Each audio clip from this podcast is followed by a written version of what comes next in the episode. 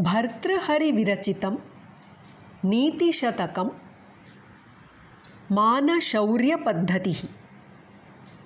यदचेतनोऽपि पादैः स्पृष्टः प्रज्वलति सवितुरिनकान्तः तत्तेजस्वी पुरुषः। परकृतनिकृतिं कथं सहते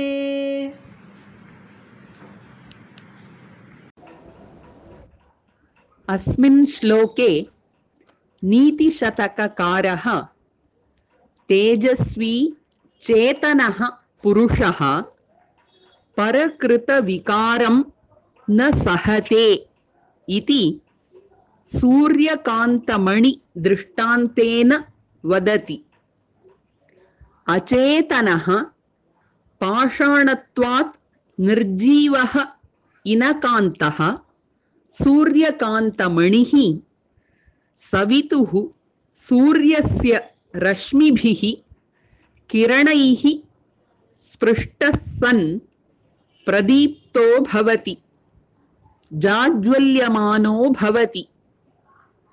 तथा चेत् तेजशाली मानशौर्यसम्पन्नः पुरुषः परेण कृतां विकृतिं शत्रुभिः विहितम् अपकारं कथं वा सहेत कथं वा क्षमेत न कथञ्चिदपि सहेत इति मानिनां परनिकारासहनं दर्शयति भर्तृहरिः